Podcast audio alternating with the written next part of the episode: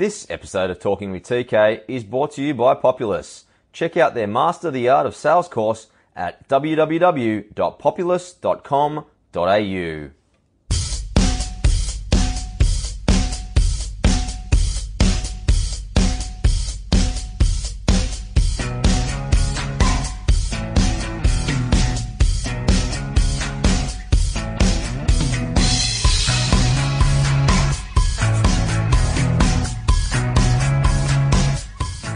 welcome back to Talking with TK. I'm your host Tristan Cannell, episode 66, and we've got Saia Fainga joining us on the show. It's quite a mouthful his name, but it's one. It's an interesting one. He's Tongan and Indigenous, and I'm sure that everyone knows exactly who it is. He played for the Wallabies for so many years, as well as playing at the ACT Brumbies and the Queensland Reds. Right now, he's over in London. He's playing for the London Irish. So it's going to be good to check in with him. He's got plenty of stories from all over, from growing up in Canberra to making it at the ACT Brumbies and the Queensland Reds, and all his experiences both for the Wallabies and overseas. So quite an episode ahead. Just a big thank you to everyone tuning in today. I really appreciate you stopping by. If it's your first time here, you can subscribe for free via iTunes, uh, Stitcher, Overcast. They're usually the ones that I use. Pretty much anywhere that you can get a podcast you'll be able to find Talking with TK, or I've got it all online www.talkingwithtk.com. Episode guides, a player for each episode. So anything that you need, please find it there. If you're struggling to get onto the show, please send me an email, tristan at talkingwithtk.com, or connect with me on my social medias. I'm at Talking with TK across my Twitter and Facebook, or you can connect with me on Instagram at Tristan Nell. All right, guys, let's get straight to it. And I introduced Saya Faye. All right, guys, my special guest is Saia Fainga. Saia is a professional rugby union player for the London Irish. His extensive career has seen him play in the Super Rugby for the ACT Brumbies and the Queensland Reds, while he's also capped 36 times for the Wallabies. Well, welcome, the man, Saia Fainga. Saia. Uh, Hey mate, how are you? how did I go? Uh, Fienga, but uh, Fienga, Venga, or yeah, Fienga, I'm sorry, my man. Fienga. It's all right, mate. It's all right. It's better than finger, that's for sure. like the, the good old finger. So, uh, say a finger is, uh, yeah, it's definitely a lot better than that. So, appreciate it. Thanks for the introduction. No worries at all, mate. Let's start with yeah, obviously the current season. You know, I know that you got hurt late last year with your foot injury. You're back into the team now. Why don't you give us a little update on how the, the season's progressing, man? Yeah, so uh, obviously I joined London Irish with a, I suppose I'd, I'd, broken two of my toes. I snapped the metatarsal of my toes, and so what they had to do was actually they had to reattach my toes, but um, the ligaments were actually shortened, so they had to dislocate my toes, shave them down, put them back in, and then um, obviously I had to come back from re-dislocating my toes. So, so it was a big process. A few band-aids, is that what happened? Yeah, more or less. I just kind of had to harden up, which was the usual. But um, yeah, like I suppose this this year or last year, this year, coming back from Super Rugby, coming from Super Rugby from the Brumbies, and then coming back into I suppose European rugby, uh, it, has been difficult. It's a lot different, and um, I think the rugby over here suits me a lot better. Yep. Uh, it's more confrontational. You know, the, you know, it's a lot. You know, they're bigger bodies um, you know, heavier grounds. It's wet, it's damp, it's cold, it's uncomfortable. Um, you know, there's a lot of guys that are weighing over 140, 40, 140 kgs, Ooh, wow. which is, yeah, a, lot bigger than what you get in Super Rugby. Um, so it's our season super physical. Yeah, it's it, yeah it is. But you know, some of the guys, to their credit, they move so well, and um, you know that it, it's just you know, they love their weights over here. I, I've never seen, especially at London Irish, I haven't seen so many teams enjoy doing full weight sessions a week where, you know, coming from Super Rugby, most guys only do three and then, you know, maybe a top up on, on a Friday, if not, you know, maybe a top up on a Wednesday, but never, you know, four weight sessions, uh, in a week. So, um, in, in season. So I suppose that's a big learning curve for me. Mm. Uh, but I suppose for our season at London Irish, we haven't gone too well we had high expectations coming up from. Uh, we got relegated last year, and then we've come up uh, into the premiership from the championship. Uh, I obviously didn't know much about the premiership or the, or the uh, championship. So this is all new to me. Uh, we're sitting on the bottom. We're sitting actually on the bottom of the ladder, and could get relegated again, which is not ideal. Um, but I, I, suppose you know it's been the biggest learning curve for me is just knowing how many competitions we're in. We're in uh, Anglo Welsh Cup, which yep. is we play um, you know Cardiff Blues, we play Edinburgh, we play all these other teams uh, in the European kind of cup, and then we play um, I think it's called the LV Cup, which is I have no idea. I I'm not allowed to play if you're not. So you have to be a certain amount of uh, English players have to play. So you have to play. I think about ninety percent of English players have to play in this actual comp. Okay. Um, so um, the clubs get, I think it's a million dollars or uh, eight hundred or six hundred thousand pounds. Uh, they get granted. So for us, we predominantly only play English players um, to get the grant, mm-hmm. um, as most clubs do. And then obviously you got the Premiership Cup, which is the big one. And so um, that's the big one that we're actually aiming for. Yeah. So is this the first time that you've played without Anthony? Yeah. So after 30 years, this first time. Wow. Yeah. It's, it's I know it's. Uh, How's that felt? it's, been. T- yeah, I, I, suppose it's been different.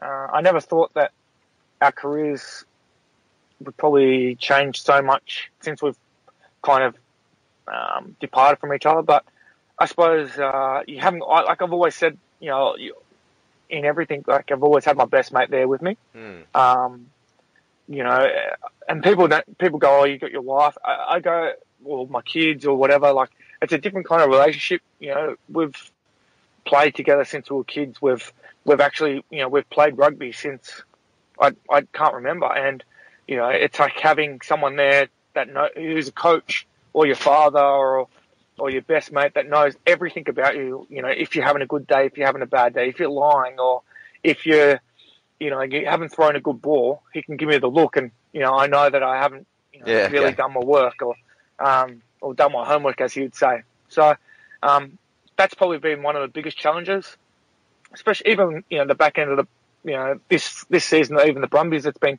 it was a bit difficult not having him around. Um, but slowly but surely, like it, it's definitely getting better.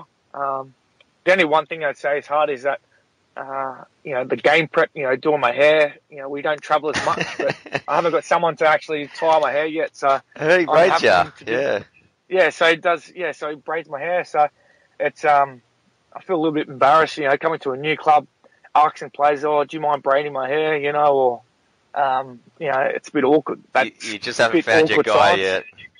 Yeah, so I'm just, you know, I've got to do some searching and some marketing around about players to see if they can uh, do my hair. But yeah, I'm, quite funny. I'm surprised you didn't put that in your contract, there, man, to have that professional. Oh, well, yeah. Oh, I'm, I'm regretting it now. That's that's that's being honest. I'm regretting it now.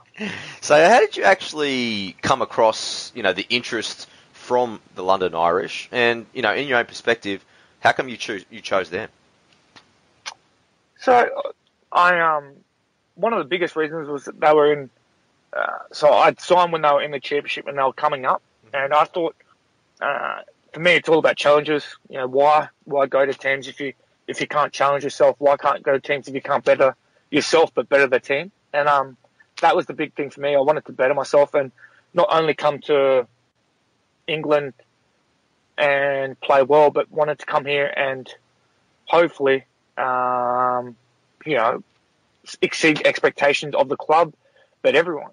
And um, for me personally, um, that was one of the biggest reasons why I signed with London Irish and for so long was because, you know, ideally I, I, wanted to make sure that I came here and and um, you know added added some value um, to the club. Mm. And I think you know I had experience from that as well from coming from the Queensland Reds where you know, we'd been coming last for years and years and years, and we kind of we couldn't break that, you know, that winning streak, and then ended up winning a premiership. So for me, that was one of the biggest things that I wanted to do and try and do it again.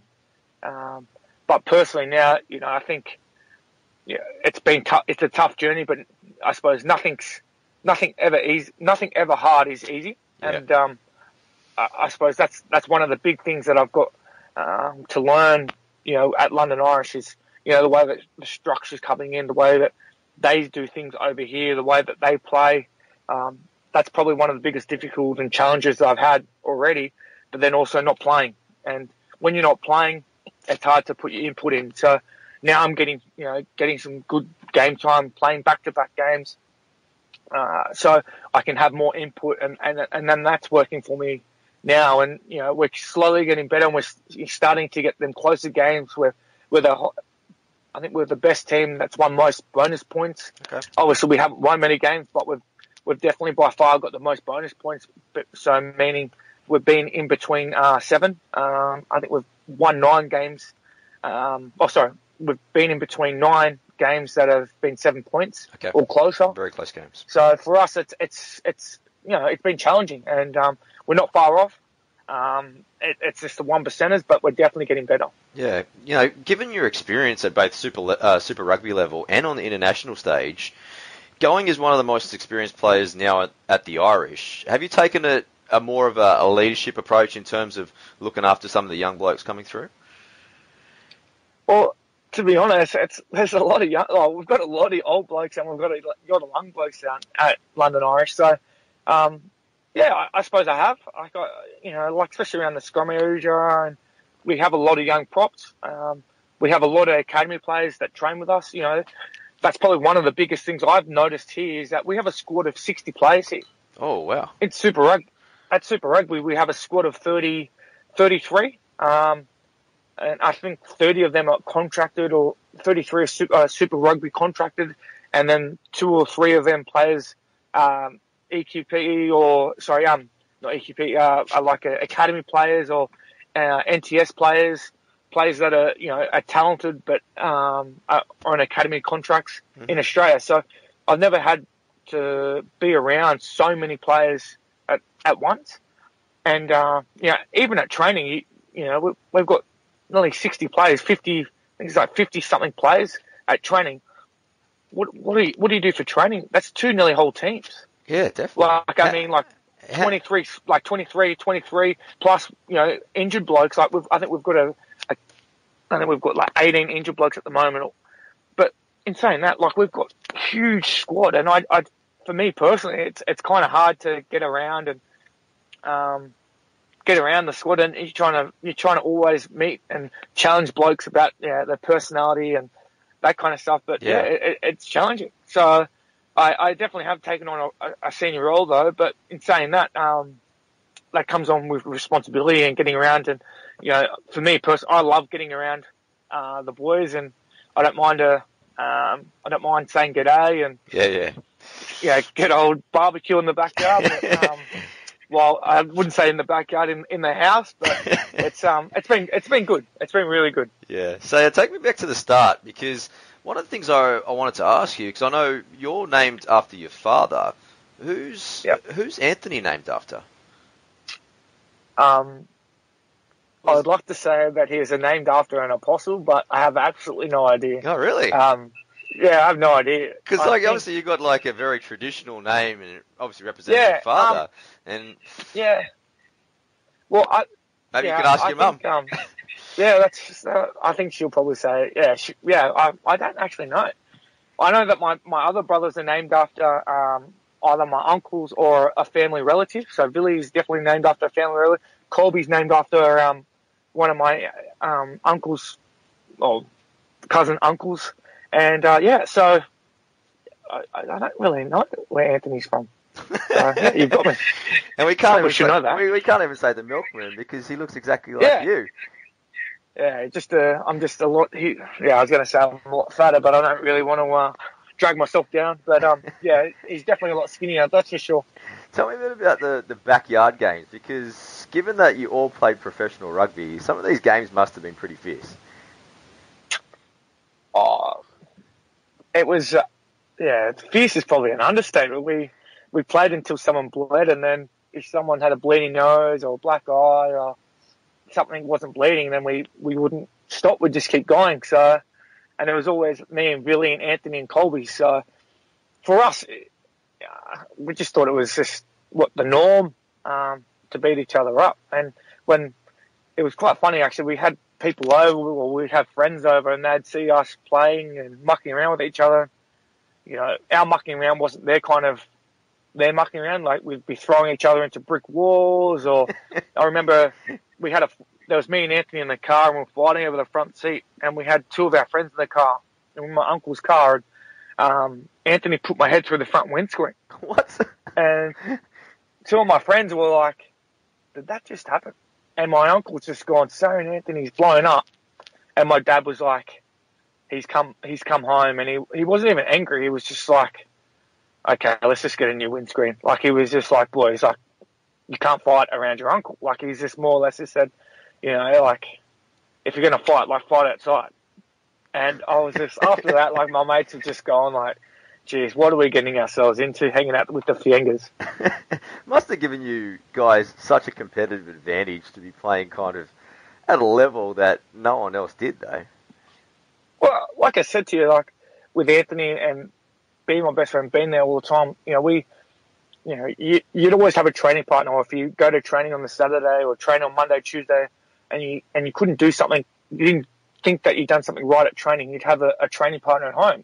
So you'd go home and you know, we, mum and dad would give us the you know give us the tools to train. So we, my my father set up a goalpost in the backyard. We um, for kicking, mind you, we'll, we've never kicked in our life, even though Anthony's kicked a winning goal once or twice. But um, you know, like us boys, you know, we we catch past all the time. We we tackled, and I think that's where we learnt to tackle so well is because we always were tackling, we were always yeah. running, and um, it was just by pure aggression and you know just hard work that we got better and better and better at it. All right, guys, just a quick break. Last episode we had former New South Wales Waratahs and also Wallabies second rower Dean Mumm. It was quite an interesting chat.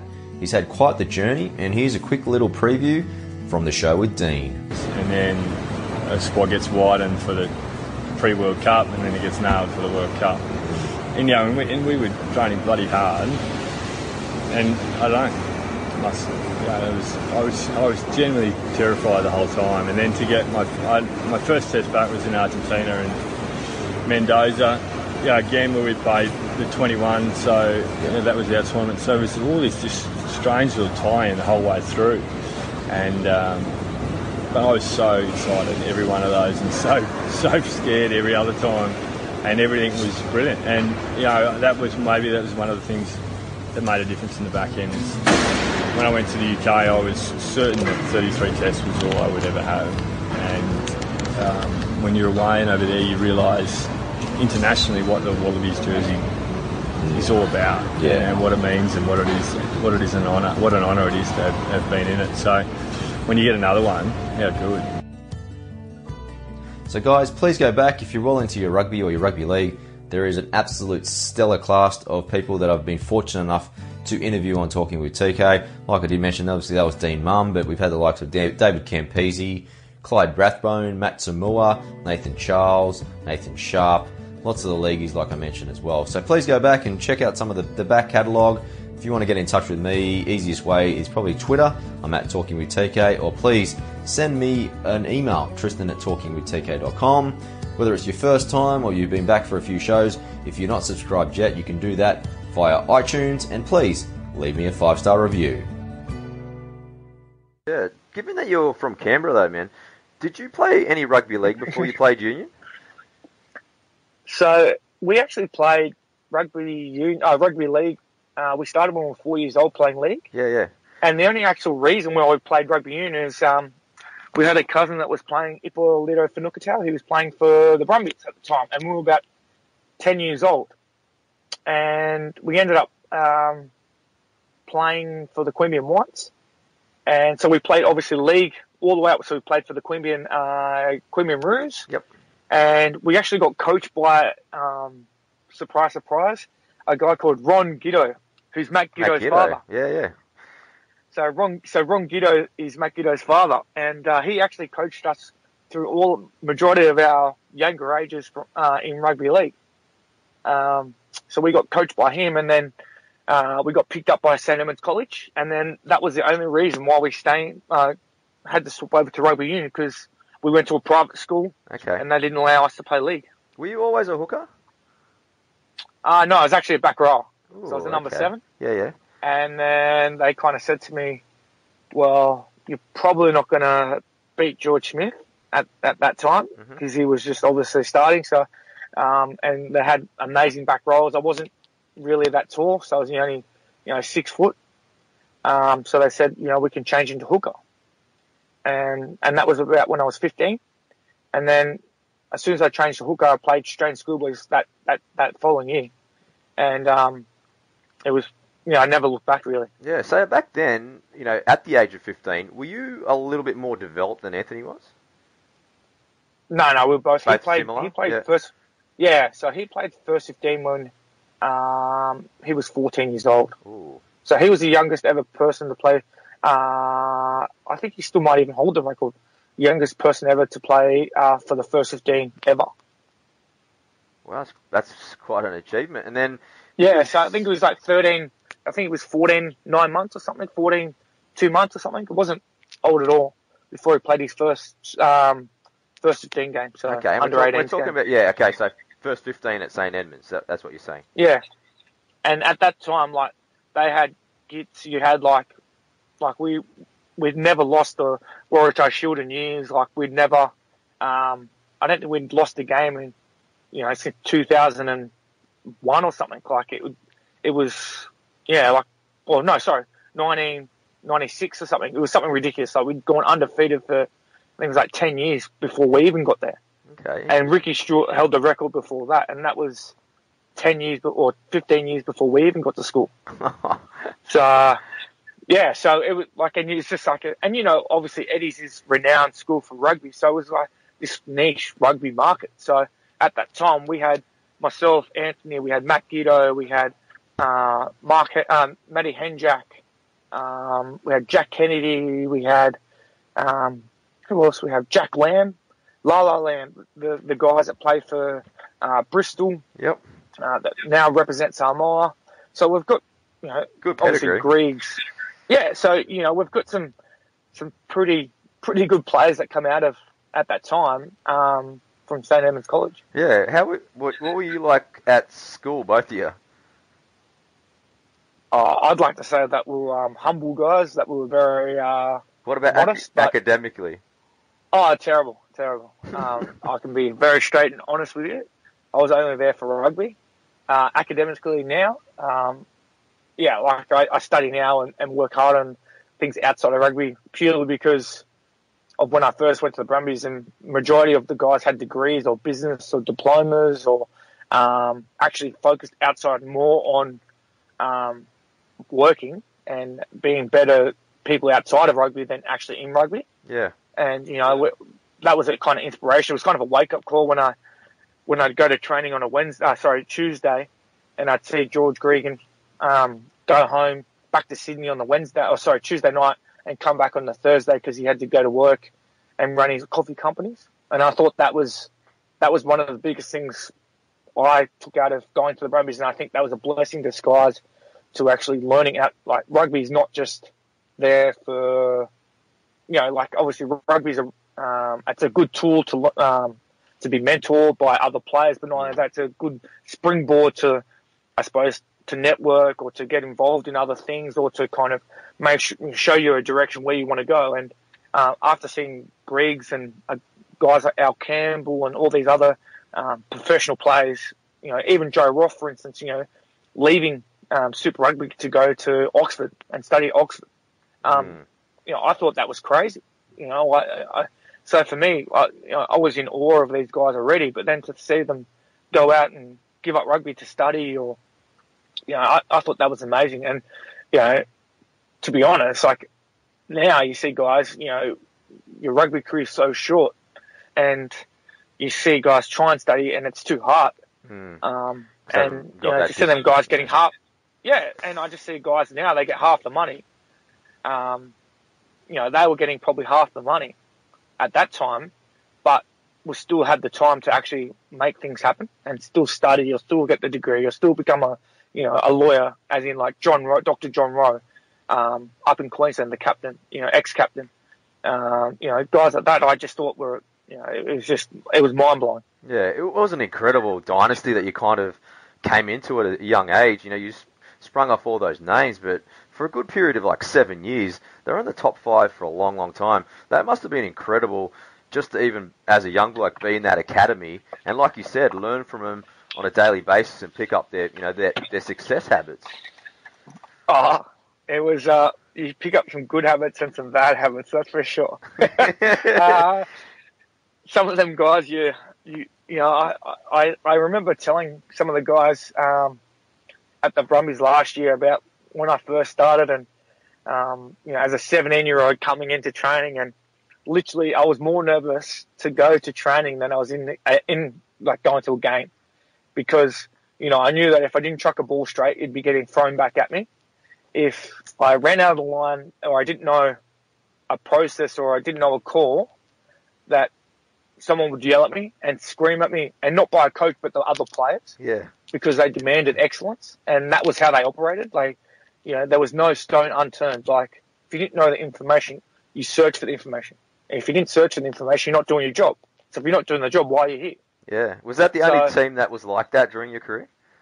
Oh, not not not really. Um, you know, Ewen Ewen McKenzie when he came in, I thought he was one of the best coaches I've ever had. Yep. Um, Why is know, that? I, I think, oh, he he was just he played the plays he had. He didn't play. Uh, he knew a structure of what he wanted to try and do, but the players that he had, he just adapted and said, "This is the way we're going to play because of these players." Um, we haven't got the best scrum, so we're going to go with a quick scrum. We haven't got the best line it, so we're going to throw it where we can win the ball. We've got, we haven't got the best attackers. Uh, so we've got the best attackers, but we haven't got the best defenders. So Quade Cooper, you're going in the, you're going to play fullback. You know, I think like, you know, things like that. Like I thought that he was, he was very, ta- he was a tacticianist. He, he always thought best for was the team. And when he picked plays, he picked them for a reason you know, in his, he had like a, a, a, visual plan. And I think that was probably one of the best things I ever learnt from him is that there was always a reason or there was always something behind it. It wasn't just because, um, you playing badly. Like you knew that if you played badly, you know, most teams you, you're going to get dropped. He would drop you if you're playing good, like Okay. to give another person an opportunity because he will want them to either sink or swim. And I thought that was really good because you know, like you think you're invincible when you're playing well, but when you play bad, you just that expectation of yeah, I'm going to get dropped. Yeah, it Well, he was like, no. increased competition, yeah. Yeah, so you know, I had James Hanson, who's you know, for me, like one of I, you know, for for me, since I arrived at Queensland, we, we were, you know, we had, we were competitors for our whole career now, and I thought that was pretty. You know, he made us comp- uh, competitors. He made us make sure that you know, like there wasn't just one hooker; we had two hookers. Hmm. and I had Sean Hardman, I had you know Jeremy Paul, I had all these other great hookers to learn off, and um, that was probably the only time I really had competition because you know that's what Ewen wanted. Competition drives success. Success drives winning teams, and I think you know the more that you're fighting against your opponent, or not fighting, I, I suppose um, you have that competition, the harder other people your, your opponent is going to work. And I think that's that's what he brought. He brought the best out of players, but he brought the best out of teams, out of the team that we had. Yeah. Well, to get to the Queensland Reds, you know, you play a couple of seasons to begin with the ACT Brumbies. Can you tell us the story about how you actually signed with the Reds? And did you guys sell yourselves as a package deal? So, uh, we kind of did, but we didn't, I guess. Uh, I kind of, some, Anthony, uh, I got offered a contract at the Brumbies and, um, they offered, they didn't offer Anthony a contract, uh, but the Queensland Reds did. I called up the Queensland Reds coach and I said, I'm not, I'm going to come up there. I'm not, I'm not leaving my twin. Yep. Um, and then, uh, Phil Mooney said, yep. He goes, uh, okay, what do we need to get you here? He just said, just give me exactly the same as I'm getting out of the Brumbies and I'll go. And at that time, um, you know, we had Stirling Mortlock as captain with Gregan. You know, I had, um, we had, you know, no one left the Brumbies. It was unheard of. And I think the year before that, Matt Giteau had just left. And he was like the first person that I've ever known to leave the Brumbies to go to another club. Hmm. Obviously, like when you're in Canberra, it's a fraternity. You never, you know, you're so close. You live in each other's pocket. No one's actually from Canberra. Well, majority of the people are not from Canberra.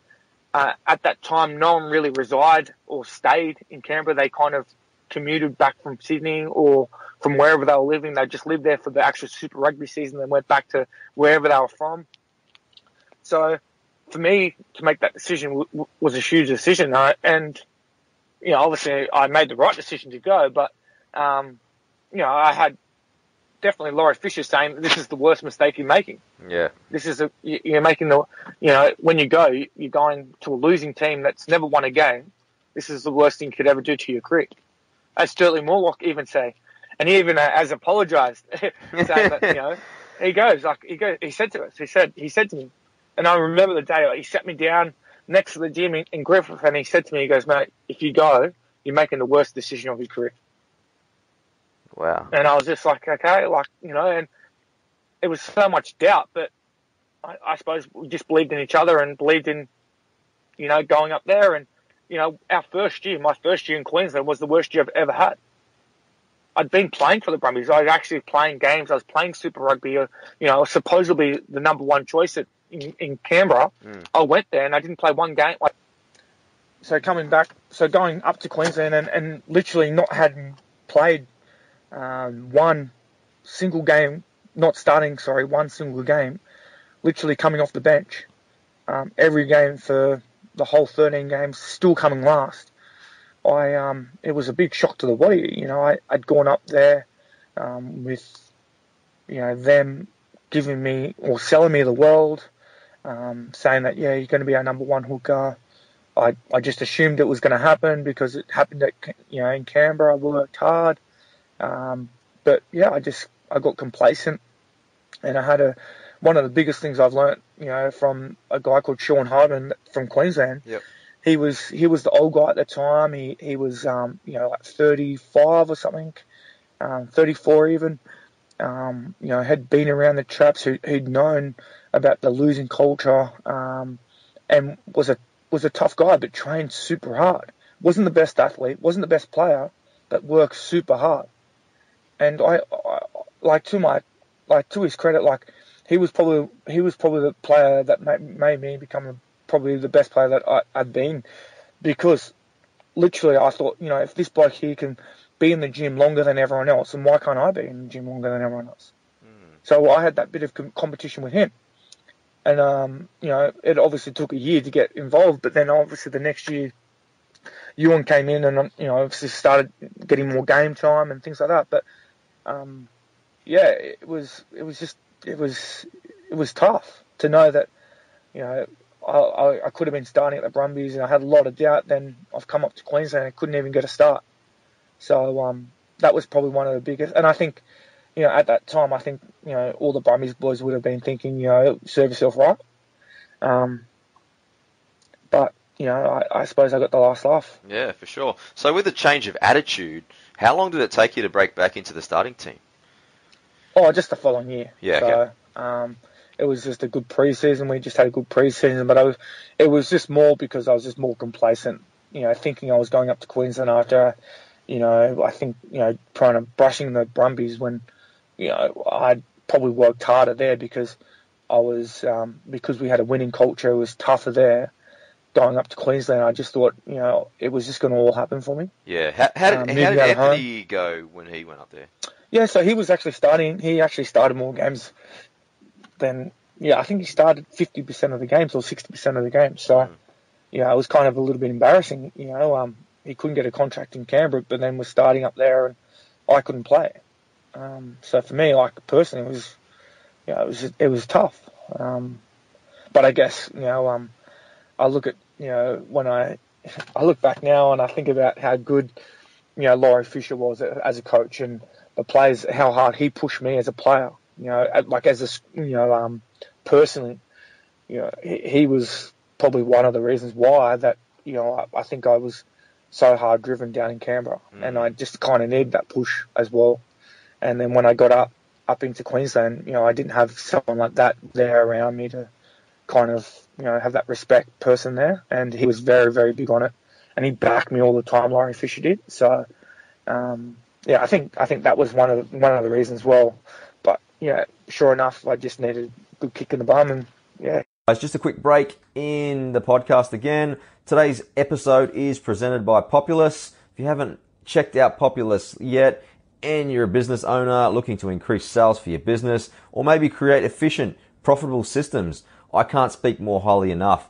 They've actually looked after me, helped me in terms of creating a system, a foundation for both my podcast and my side business, and taken both to the next level. I actually get some pe- personal mentoring from CEO Ro Singh. He's a close personal friend. Can't highly recommend him enough. So please get in touch with Ro. He's got a big conference on at the end of the year featuring Tom Hopkins. So check out their check out their website at www.populis.com.au and that is spelt P O P U L I S. To give you a quick preview for our next episode, which will be on Thursday, and it's with West Tigers front rower and former New South Wales Blue, Tim Grant. And I had an awesome chat with Tim last week, and here's a little preview from our chat. You know, you watch Origin. Origin was massive in my family. It was like, like I said before, it was like Christmas Day. We'd just hang around the TV, and there'd be a build up to it, and you know, it was so. For me to actually get to play in that arena and have my family there, it was um, it was surreal. It was unbelievable. Tell me about the first kickoff because it is something special between you know just in rugby league because it was the young ball and he took on the old ball. Yeah. Petero lined you up. Yep. Tell me what happened. Well, it, it was early in the in the camp, and Ricky Stuart said, um, "If if we kick off, sweet, but if they kick off, they kick to our left, their right. Um, do you want to take the carry?" And I was like, "Yeah, like of course, like you know, I sort of we've spoke about that, me and my brother and and our family, and that always speak about that first carry in Origin. Is like when we were kids, we'd hang around the TV and like." That's that's that's what Origin was for us. Was like let's let's that's the start of it. Let's, let's go, you know. So when Sticky said that to me, I was like, yeah, of course. Like I was, I'm pretty keen. And then it just happened. I, you know, I was I was pretty emotional. Um, just knowing my family was there, and um, you know, I just eighty thousand people. It was in Sydney, so it was pretty pretty much all a blue crowd. Um, and I thought, all I've got to do is catch the ball and then just run as hard as I can, and what will be will be. So I just got the ball and ran as hard as I can. And you know, if if I'd done it hundred times, I reckon Petero would knock me out ninety nine. I was just Just got that one. I just got lucky, and you know, he had one foot off the ground, and it just history. That's it. That's that's what happened. So please, guys, don't miss a thing. Best thing to do is to subscribe for free to the show via iTunes, Stitcher, Overcast, or wherever you can get your podcasts. If you can't get online, maybe you've got an Android and you can't connect, the easiest way is www.talkingwithtk.com. If, you, if you're having a lot of troubles, please send me an email at tristan at talkingwithtk.com and I'll sort it all out for you. All right, guys, let's get back to the show. 2010 was uh, 2011 was a huge year for you, man. Obviously, World Cup Yeah. and Super Rugby final. Queensland take the crown, 18-13. Your minor premiers. Like I know that you you spoke about before about you and bringing in competition and the way he coached. Obviously, had a big Yeah. influence on the result at the end of the day, plus the ability of all the players. But in your own perspective, talk a little bit about how that 2011 season actually went. Yeah, I, it's, to be honest, it's always kind of a blur Mm. um, going back to that year because you know it, went so quick. We we just stayed to our structure. We, as my as one of my brothers would say, we stayed in our lane, um, and we we all worked for the better good. Like we, we knew what I think the, the following year or the, that year before we actually I think we came fourth or fifth. We you know we, we got knocked out in the semis. Um, we we were challenging for the cup, but we just we we copped too many injuries. Um, you know that year we just didn't have any injuries. The team was firing. The you know it wasn't just the, the 15 or the 23. We had a we had a great squad Yeah. and everyone had a good input. And I think that was probably the key to our success is that the actual squad um, didn't get in, no one really got injured in key positions, key players. Um, you know, I suppose, you know, players like Quade or Digby, I don't even think they got tackled. You know, to be honest, like they were just, you know, they were outstanding. Um, our forwards, you know, James Horwill was a great captain. He captain, you know, captained really well, and you know, we just follow. It was like follow the leader, but we were all leaders. So we had no really old guys um, at that time either. So we were kind of a young kind of, up and coming team. And I think it was just a good team performance and good team year. I think. Yeah, you know, you were down at halftime, seven to six.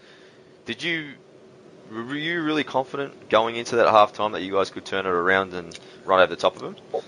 Well, this is so the only time I had so I had a lot of doubt going at halftime. I was like, you know, this is the quickest game of rugby I've ever played. You know, we're gonna oh, before I obviously um, played in the World Cup, but this is like one of the quickest games I've played. Geez, what are we going to be in for for the second half? So I was like, oh, okay. And then after Will Genia scored that try, I was just like, we're in this. We could win. Like I was just like, we could win. We could possibly win this. And it just didn't really come to that we could be Super Rugby champs. Yeah. And you know, I've seen, you know, being at the Brumbies, I saw, you know, Gregan hold the cup, I, you know, and or, you know, um, Larkham hold the cup, and I was just like, you know, that that was my ambition to kind of do that, and I never thought that that would happen. And I suppose yeah, it was just dream come true, I guess. What did you guys do to celebrate? Well, that Young was fellas. another thing. We, well, we're young fellas, yeah.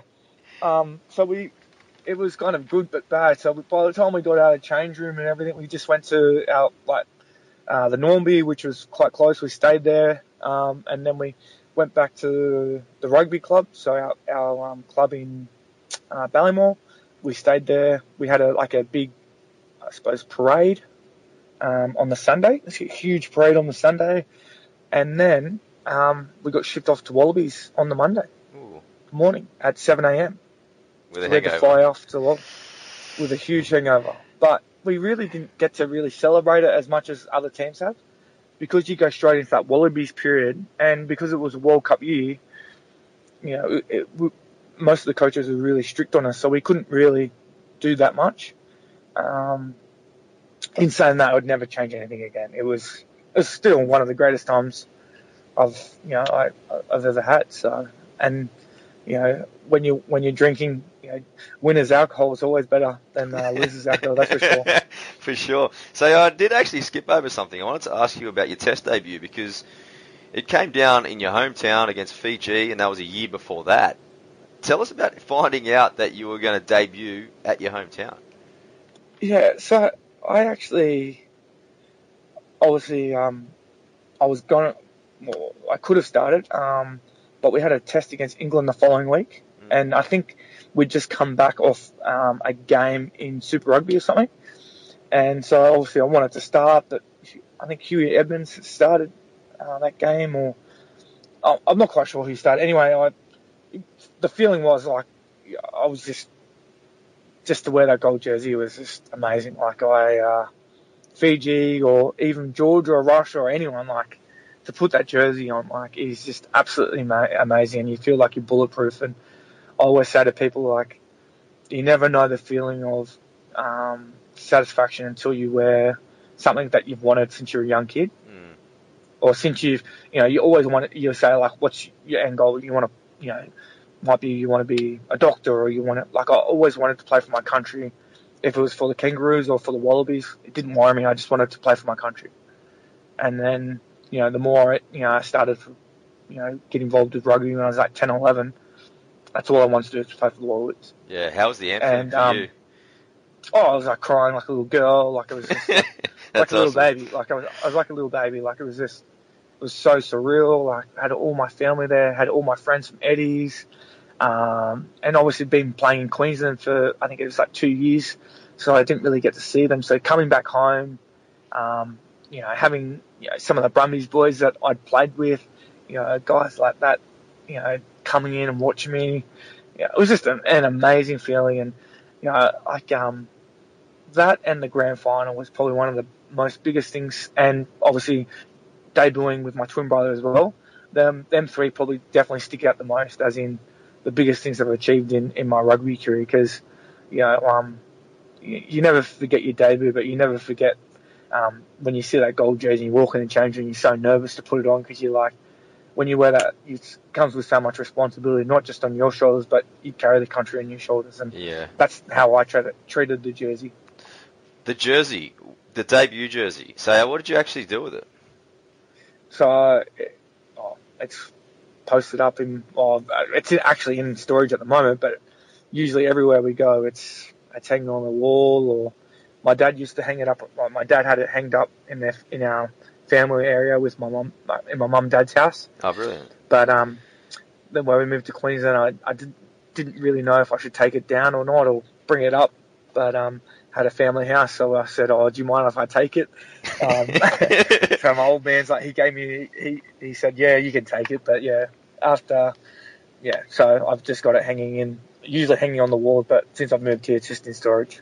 Yeah, nice one. All right, so I'm going to flip the script a little bit now. I'm really impressed with you and your brother with your stuff that you got interested in outside of rugby, stuff like entrepreneurship, and I know you guys are big, especially when you're back home into your property investment. Tell me about how you kind of got into that side of things. Um, so my father was a big believer of, um, you know, like not renting your own house, not not renting, uh, buying houses and and paying it off and things like that. So for both Anthony and I was, you know, we we started um, in a a couple townhouses in que- in Queanbeyan, and just we had a couple of our friends that were plumbers, bricklayers, electricians, um, and they just come out and helped us out. We, um, I, I, one of our main friends, Tom Kasunik, who is one of our biggest construction workers, well, is one of the biggest construction workers in uh, Canberra. He was probably one of the best guys for us. He just gave us advice about, you know, um, you know, you know, the civil engineer stuff or the council and uh, appealing for stuff and things like that. So that was probably that was uh, where we first started, and then we obviously developed into bigger properties and um, splitting blocks, and and then now we're building 19 houses in Braddon um, at the moment. Oh, nice! So we've gone from you know one or two houses to now 19 houses in Braddon. So for us, um, yeah, it, it's been it's a long it's been a long journey, but you know, and it gets quite quite tough and tedious and stressful. Um, but in saying that, like it's it's definitely paying off, and um, I, you know, I I thank my father immensely for, for giving us good guidance and um, just being really strict with us and making sure that we be really diligent with our money. Yeah, you've definitely timed the market very very well, mate. I hope so. touch wood now. Yeah, touch wood now. Maybe we end up going bankrupt. So no. But you've obviously put a lot of thought into this. You know, you're probably at the back end of your career. You might have four or five years left in playing. This is probably obviously where you see your long-term future. Is that what I'm saying? Yeah. Um. Not in my luck. I'll probably end up doing something completely different. But while I'm playing rugby, um, it's quite nice. So it's quite easy and you know I, I enjoy it. So it's it's good. gets me away from rugby, but I don't know. It's quite funny because everyone goes, "I'll probably become a coach," or "I'll probably do something different, um, even from coaching." So uh, I might be a salesman. But yeah, I, after rugby, I'm, I'm not quite sure. I don't know. I'll sell myself short, I guess. Yeah. What about the Think Pink charity? I saw that also on your website. When you're back yeah. in Australia, is that something that you guys get your hands pretty dirty with as well? Well, yeah, definitely. So we've had that charity running for the last five years. Um, you know, we've made some, we've got some great sponsors. Um, we've made, we've, we've raised over nearly three quarters of a million dollars.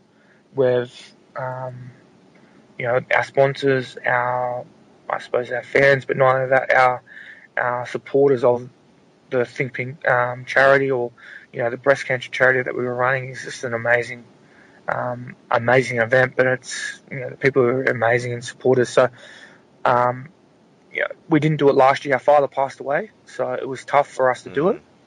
Um, but you know this coming year and uh, next year we're definitely going to be doing it. Um, you know I, I think you know to give back is the biggest thing, especially when you're in a blessed position that we are in.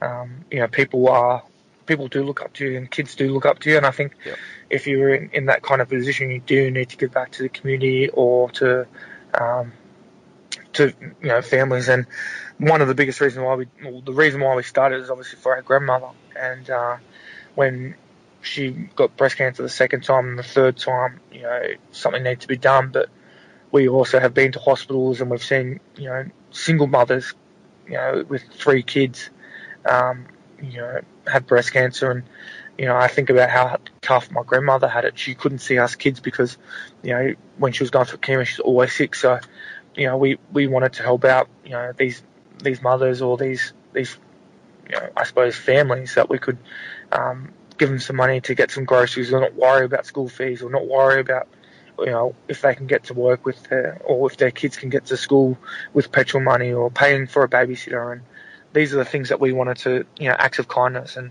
I suppose there might might be small things in the long run but um, they, they mean a lot to families like that. And that's what we wanted to do. Yeah, definitely. Well, stay in touch definitely about events like that, mate. I'm happy to support anything like that and get the get the message out to any any people in my audience and network, man. Thanks very much. Much Yeah. appreciated. Definitely. All right, let's wrap things up with a couple of personality questions, mate. Now, first Yeah. one. What was your favourite grounds? Cut Suncorp out. What was your favourite ground, both in Australia and when you're playing overseas? So Australia, obviously Canberra. Um, Actually, you know, what? cut Canberra out as well. Uh, uh, well, you only leave me two other stadiums, really, don't you? Um, Mate, it could be a even- I local ground. Oh well, then you have to go back to good old uh, Campese Oval Oh, there you go. Queanbeyan. yeah, so good old Campese Oval. I know all the boys are going to rag on me for saying it, but yeah, good old Queanbeyan. It's you know, Got to yeah, look after the locals. breed champions out there. Yeah, mate. Yeah, I love it. So, what about overseas, man? um, overseas, Cape Town. Yeah, nice. Cape Town's probably one of my greatest, but You debuted Uh, there, yeah? Uh, yeah, I debuted there, but then I'd probably say if it, if Super Rugby obviously is great for that kind of stuff, but then um, for Wallabies, I'd like without a doubt Twickenham when they you know when they sing you know the, the songs there it shakes. That'd be unreal. Um, yeah, it, it, it is absolutely amazing. And, you know, like when I first played there, I saw all these uh, white things on these seats. And I, I was genuinely like, what is all these white things on these seats? And I, I think it holds 80,000 or 100,000, X amount. Of, it's huge. And they were on every single seat. I jumped over the fence and I went over and I looked at it and it was an English flag. And I was like thinking in my head, like, if they cost a, like, who, what, like, club or what nation can afford a dollar for every seat to have all these white flags? And then when I ran out, it was just a sea of white and a Wow. little bit of, like, literally a bubble of um, bright yellow. And I was just like, geez, this is intimidating. This is what you call, this is what everyone talks about. So they spent a yeah, this is hundred grand on flags, pretty much. Well, I, More, I don't maybe. know how much they. Even I was just, I was just saying like a dollar as a figure, but I don't know. They it, they got their money's worth, that's for sure, because it was the most intimidating environment I've ever been a part of. So it was like that's definitely one of the greatest like environments I've ever been around and field to play. That's a mad story. All right, I'm going to take you back to your childhood. What posters did you have on your bedroom wall growing up?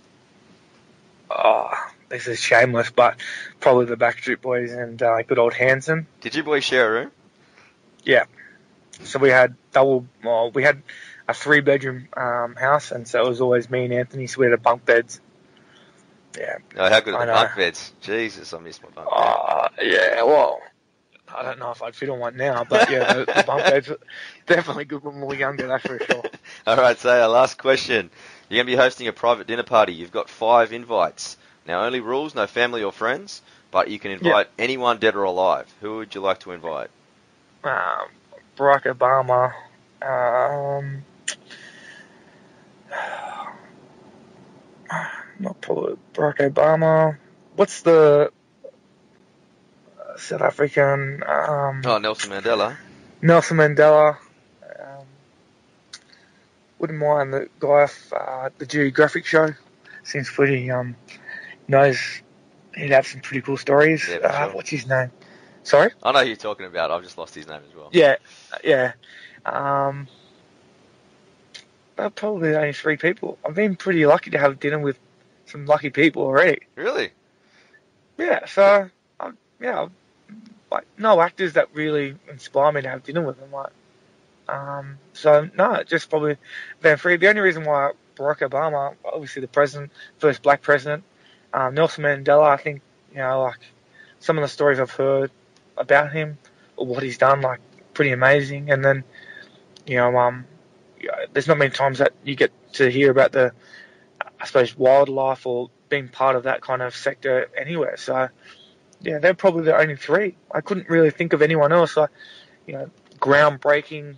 You know, like You know what? It's not a bad of- dinner party because you can keep it intimate, so you guys can actually have a chat instead of having to Yeah. spend time with everyone. Like, uh, so it's actually not a bad idea. First one that ever said Like, that. yeah, I wouldn't say like Beyonce. Like, I, what are you going to talk about? I, I, I, you know, like, I just don't think that I would really intrigue me. You know, at the end of the day, like, yeah, I, I think the, you know, I'll be there just to more. It'd be just more in awe of the guys, just to listen to this. Literally, oh, I might bring stories. Donald Trump if I had to. Yeah. just to see how much, see see what see what's up his sleeve and see how much shit he'd be talking at, at, at the dinner table. But um, yeah, keep besides that- yeah, he'd be definitely an entertainer. Yeah, for But sure. yeah, he'd be just a guest invite, not an actual invite. So I really appreciate you joining me on the show today. Before I let you go, everyone uh, get following Saia. You can find him online, www.fiengatwins.com.au, Instagram, Twitter, Facebook. You'll find him on the same handle, Fienga Twi- Twins as well. I have it all in the show notes. Saia, all the best Awesome. for the rest of the season. Really appreciate you coming on and Thanks, sharing mate. all the mad stories, man. I really had a mad time. Awesome, all good. Thanks very much. Cheers, man. Have a good one. And guys, that was our chat with Saia Fainga. Please follow him across all his social medias. I'm sure that he would appreciate the support. If you loved the episode, please get in touch with him or tag me on any posts on social media. I'll be very appreciative if you you know you shared that with your family and friends. Really helps me grow and continue to bring on some of the amazing guests I've had on the show. As mentioned, next week on the show, actually on Thursday, we're going to have a double episode this week. We've got West Tigers front rower Tim Tim Grant on the show. So had a very interesting chat with Tim. So stay tuned for that one. But there's plenty across NRL, rugby, and all other sports to be on the show. I'm lining him up. I've I've uh, been pretty busy over the last month. I'm about seven episodes ahead, so I've got plenty of content lined up for you guys, and that will continue to be dished out across the year. Please connect with me on Twitter. I'm at Talking with TK. That's my, my handle on Facebook as well. Instagram, you'll find me at Tristan Nell, or like I said, always send me an email. Tristan at talkingwithtk.com. Any people that you want to hear on the show, I'll try my best to get them on. And yeah, any suggestions you've got also, please also send them through. All right, guys, I really enjoyed bringing that one to you. I'm Tristan Cannell, and this was Talking with TK.